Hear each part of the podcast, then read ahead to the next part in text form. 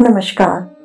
प्रभु राम के व्यक्तित्व और जीवन को समझने के इस प्रयास में आपका स्वागत है। यह वार्तालाप श्रृंखला राम को जानने, समझने और मन में बसाने के लिए है।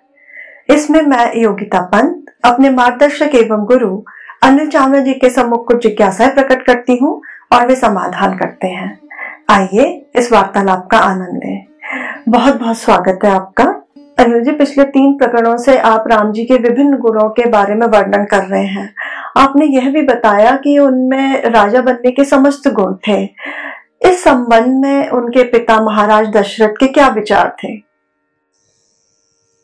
निश्चय महाराज दशरथ अपने पुत्र से बहुत प्रेम करते थे। लेकिन केवल प्रेम के कारण राम राजा नहीं बन सकते थे। और यह भी समझने की बात है कि कुछ लोग सोचते हैं क्योंकि राम महाराज दशरथ के ज्येष्ठ पुत्र थे, बड़े पुत्र थे तो इसलिए राजगद्दी पे उनका अधिकार था। उनको तो राजा बनना ही था। नहीं, ऐसा नहीं राम को राजगद्दी तभी मिलनी थी जब वो इस योग्य होते। महाराज दशरथ जानते थे कि राम कितने गुणवान हैं। और मोटे तौर से जब राम के बारे में सोचते थे तो पाँच बातें उनके दिमाग में आती थी, जिनके कारण वे सोचते थे कि राम ही मेरा उत्तराधिकारी होना चाहिए। पहली बात ये कि सबसे पहली बात, कि राम के मन में सदा सबके अभ्युदय की कामना रहती है। राम स्वार्थी नहीं है, अपने व्यक्तित्व, अपने व्यक्तिगत जीवन के बारे में नहीं सोचते, अपना भला करने के लिए नहीं सोचते, सबका भला करने के लिए सोचते।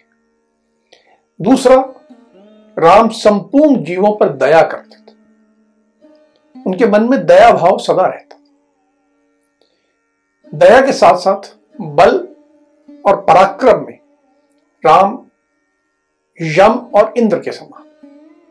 यम जानते हैं, बहुत शक्तिशाली होता है। जब किसी के लिए यम आता है, किसी की मृत्यु आती है तो हर किसी को जाना पड़ता है। तो इतने शक्तिशाली जैसे यम और इंद्र देवताओं के राजा की तरह भी शक्तिशाली राम।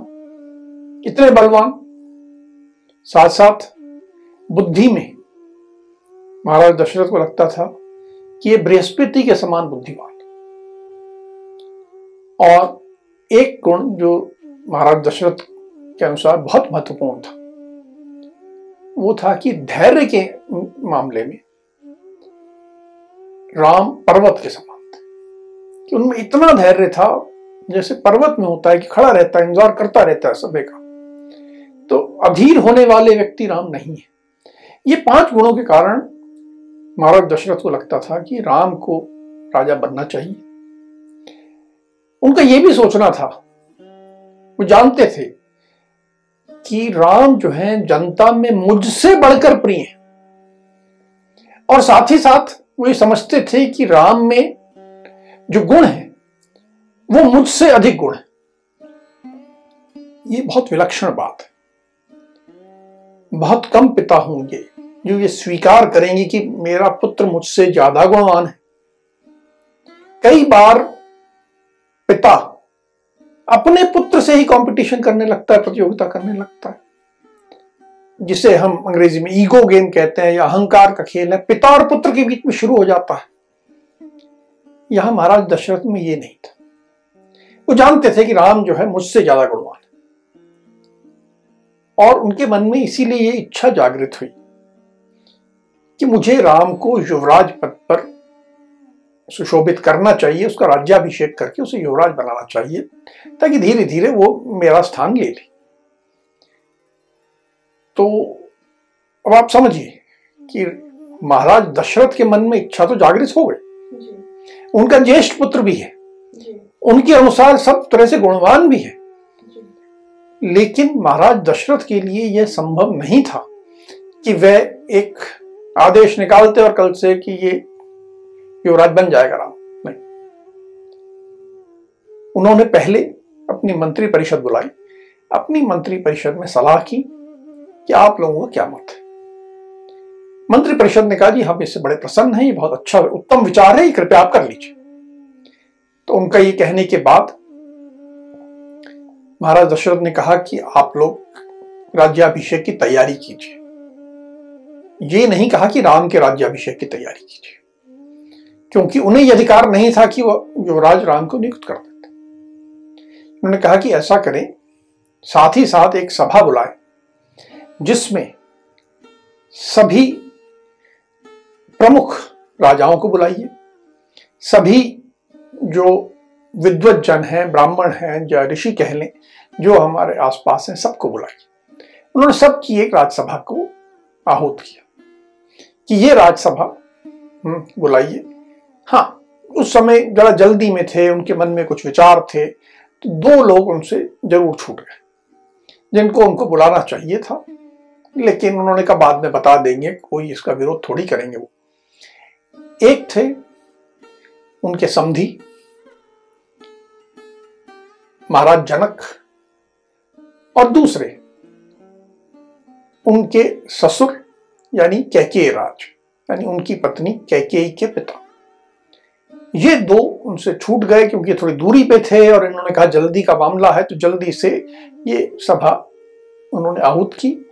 और उनके मन में यही था कि ये सभा जो निर्णय लेगी, उसी के अनुसार मैं कार्य करूँ। ये महाराज दशरथ के लिए तो बहुत ही कठिन परिस्थिति रही होगी, ये निर्णय लेना भी कि हम अपने अधिकार तो है, एक तरफ़ से कह सकते हैं कि अपने ज्येष्ठ पुत्र होने के नाते राम जी को वो राज्य अभिषेक करते हैं उनका। किंतु ये जो उन्होंने सब लोगों से आज की, अगर हम भाषा में कहें कंसल्ट किया और राय ली, ये बहुत ही अनोखी बात है। और ये हम सबके लिए आत्मसात करने वाली बात है, कह सकते हैं। जब ये राज्यसभा बुलाई विद्वजनों और राजाओं की तो महाराज दशरथ ने उनसे क्या कहा? महाराज दशरथ ने उन्हें कहा कि, देखिए, मैं अनेक वर्षों से इस राज्य का पालन करता रहा हूँ। मेरे ऊपर राज छत्र रहा है मैंने उसका भी सुख भोगा है। मैंने हर प्रकार का सुख भोगा है और अपने, मेरे में जितनी क्षमता थी उसके अनुसार इस राज्य की सेवा करने का प्रयास किया है। लेकिन अब मेरी आयु हो गई है। राज्यों का जो संचालन है करने के लिए जितनी शौर्य, जितनी जितेंद्रियता अपनी इंद्रियों पे नियंत्रण चाहिए होता है मुझमें धीरे धीरे अब कमज़ोर हो रहा है, मुझमें को थोड़ी थकावट भी लगने लगी है।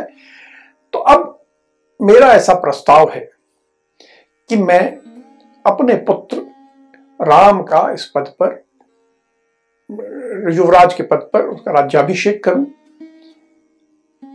मेरा, उन्होंने ये भी कहा कि मैंने आपके सम्मुख केवल प्रस्ताव रखा है। आप लोग सब इस राज्य के हितैषी हैं।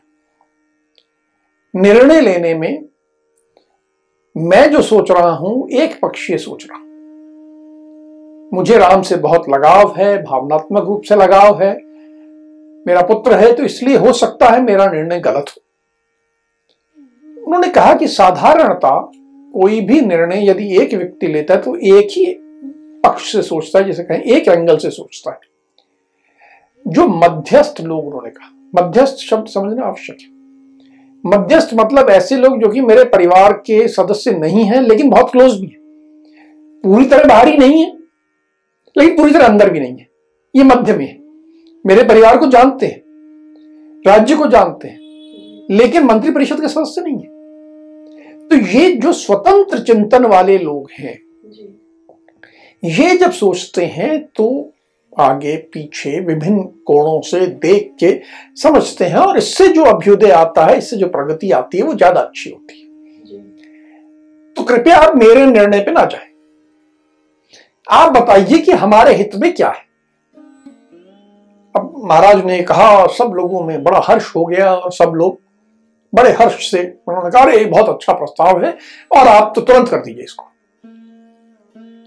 महाराज का नहीं आप लोग तो केवल मुझे खुश करने के लिए कह रहे हो। मैं इतने समय से राज्य चला रहा हूँ और आज अचानक एक प्रस्ताव है और आप कह रहे हो आप हट जाओ और आप राम बैठ जाए। आपने गंभीरता से चिंतन नहीं किया है। आप जाइए, फिर से चिंतन करिए। हम्म। और फिर से चिंतन करके, बड़े गंभीरता से चिंतन करके फिर आइए मेरे पास। तो ये उनका पूरी भूमिका थी। अनुज जी विचार विमर्श के बाद विद्वत जनों और जो राजा थे, उन्होंने महाराज दशरथ से क्या कहा? हम्म। अब सबने फिर आपस में विचार किया। उनको ये बात समझ में आई कि केवल हाँ राम को बना दो बना दो बना दो, ऐसा कहने से नहीं चलेगा, हमें पूरे कारण देने पड़ेंगे। तो हमें राम के गुणों का वर्णन करना पड़ेगा। अब जो उन्होंने राम के गुणों का वर्णन किया, हम पिछले तीन प्रकरणों से वही वर्णन कर रहे हैं। थोड़ी पुनरावृत्ति होगी, थोड़ा दोहराव होगा, पर फिर भी मैं बताता हूँ कि उन्होंने क्या क्या बताया। पहली बात उन्होंने कही कि वे सत्पुरुष हैं, सत्यवादी हैं, सत्यपरायण। इसको समझना आवश्यक है। सत्पुरुष क्या होता है? सत्यपरायण क्या होता है? अर्थात ऐसा व्यक्ति जो कि सत्य के मार्ग पर चलता है। ये ऐसा व्यक्ति नहीं है जो। सच बोलने के लिए कोई नुकसान पहुंचाते। यदि मान लीजिए मेरे यहाँ डाकू आके पूछते हैं और पूछते हैं कि आपका परिवार कहाँ है? और मान लीजिए मेरा परिवार पीछे कहीं कमरे में छिपा हुआ है और मैं बड़ा सत्यवादी बन के बोल देता हूँ कि हाँ जी वो पीछे छिपा हुआ जाइए मार दीजिए। तो ये सत्य परायणता नहीं है। क्योंकि सबसे बड़ा सत्य यह है कि मेरा धर्म उनकी रक्षा करना है। तो धर्म जो है सबसे बड़ा सत्य है। अर्थ के पहले जो धर्म को स्थान देता है, वो सत्य परायण। झूठ, शौकिया बोल देना गलत। लेकिन धर्म के लिए झूठ बोलना इसलिए ठीक है, क्योंकि धर्म जो है बड़ा सत्य है। तो ये सत्य परायणता सत्पुरुष के गुण राम में है। राम की प्रशंसा करते हुए लोगों ने कहा कि वो सुख देने में चंद्रमा के समान है, क्षमा देने में पृथ्वी के समान है, बुद्धि में बृहस्पति के समान है और बल और पराक्रम में इंद्र के समान है। यानी क्षमा भी करते हैं, पर हमेशा नहीं करते। वो बात हम बाद में थोड़ा और समझेंगे कि उन्होंने बाद में कहा।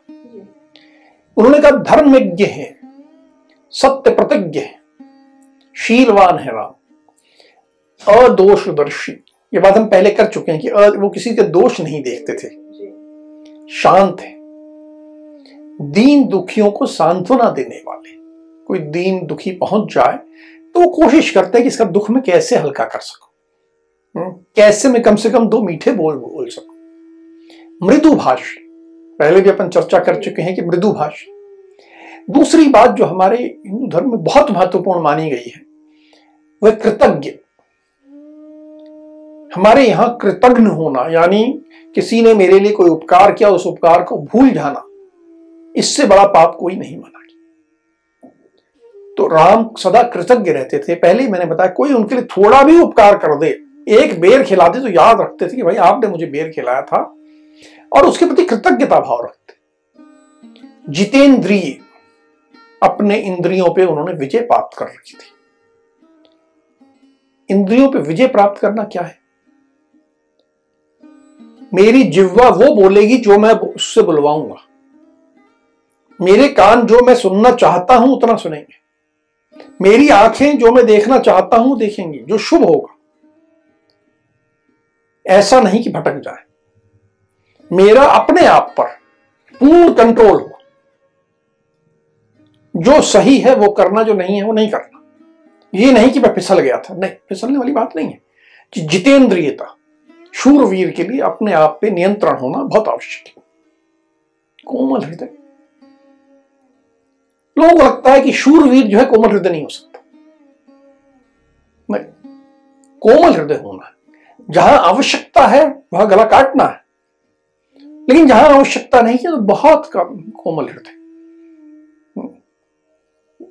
शूरवीर ही असली प्रेम करते हैं।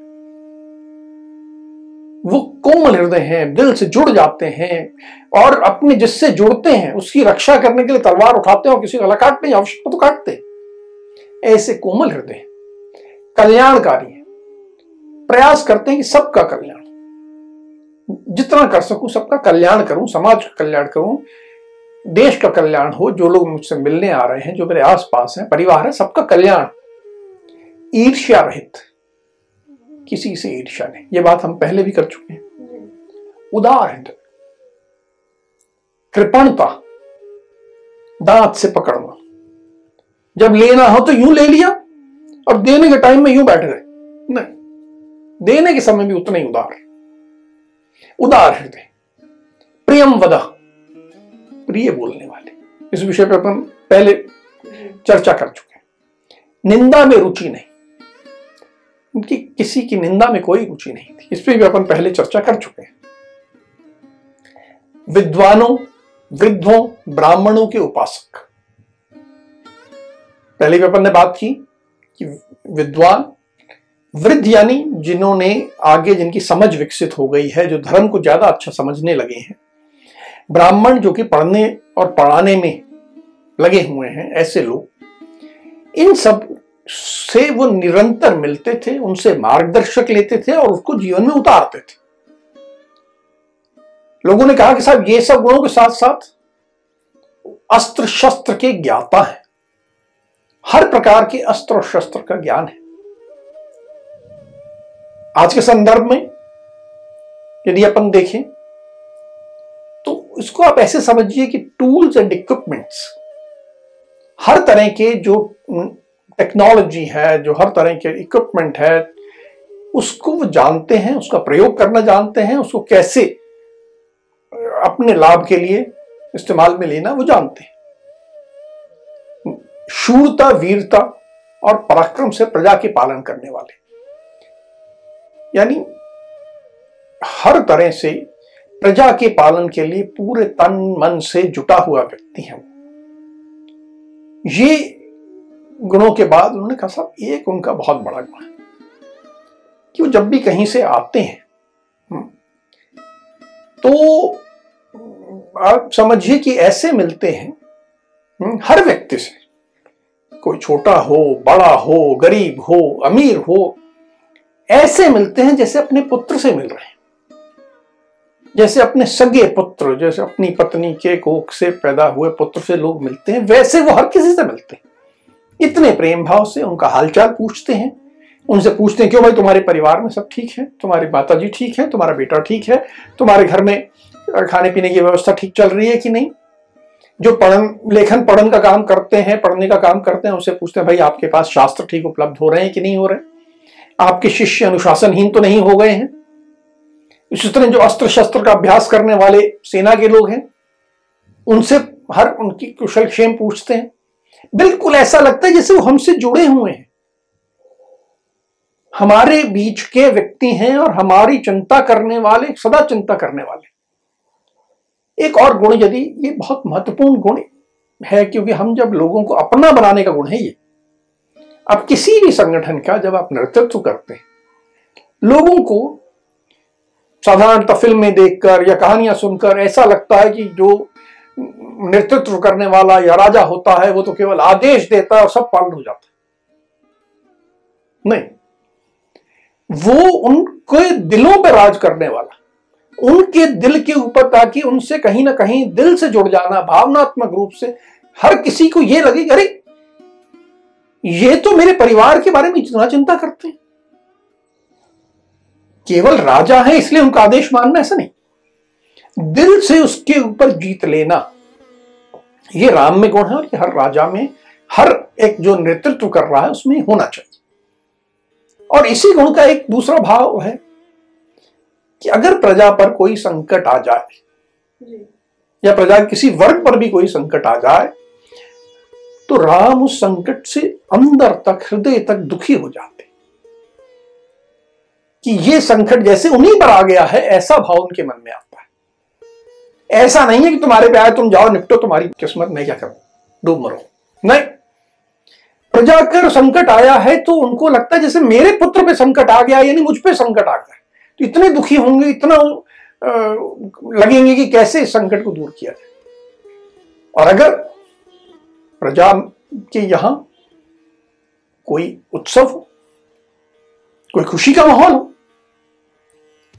तो उनको ऐसी प्रसन्नता होती है जैसे उनकी ही घर में कुछ उत्सव हो रहा किसी का विवाह हो रहा है तो उसमें ऐसे शामिल होंगे जैसे उनके घर का विवाह।